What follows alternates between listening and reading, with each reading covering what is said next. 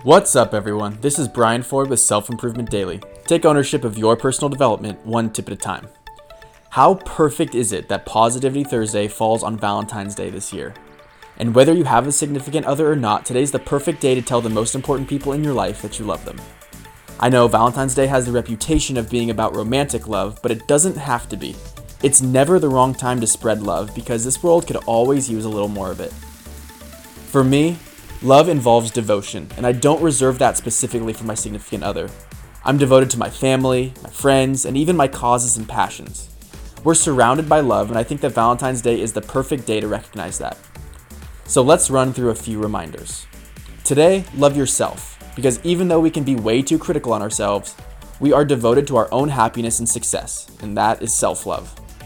Love your significant other. I never said to ignore romantic love, it's a very important part of our lives. Make sure they know how much you care, and do that every day, but especially today. Love your friends. Tell them that you're grateful for the influence they have in your life, and encourage them to understand how important they are to you. You're not the same person without them. Send some love into your environment.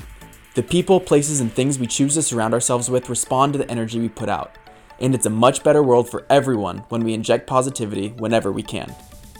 And last, tell your family you love them. Family is one of those things that you don't get to choose, but it's the foundation that the rest of our life is built on. And many family members have made unimaginable sacrifices for us. It's important to be devoted to appreciating them.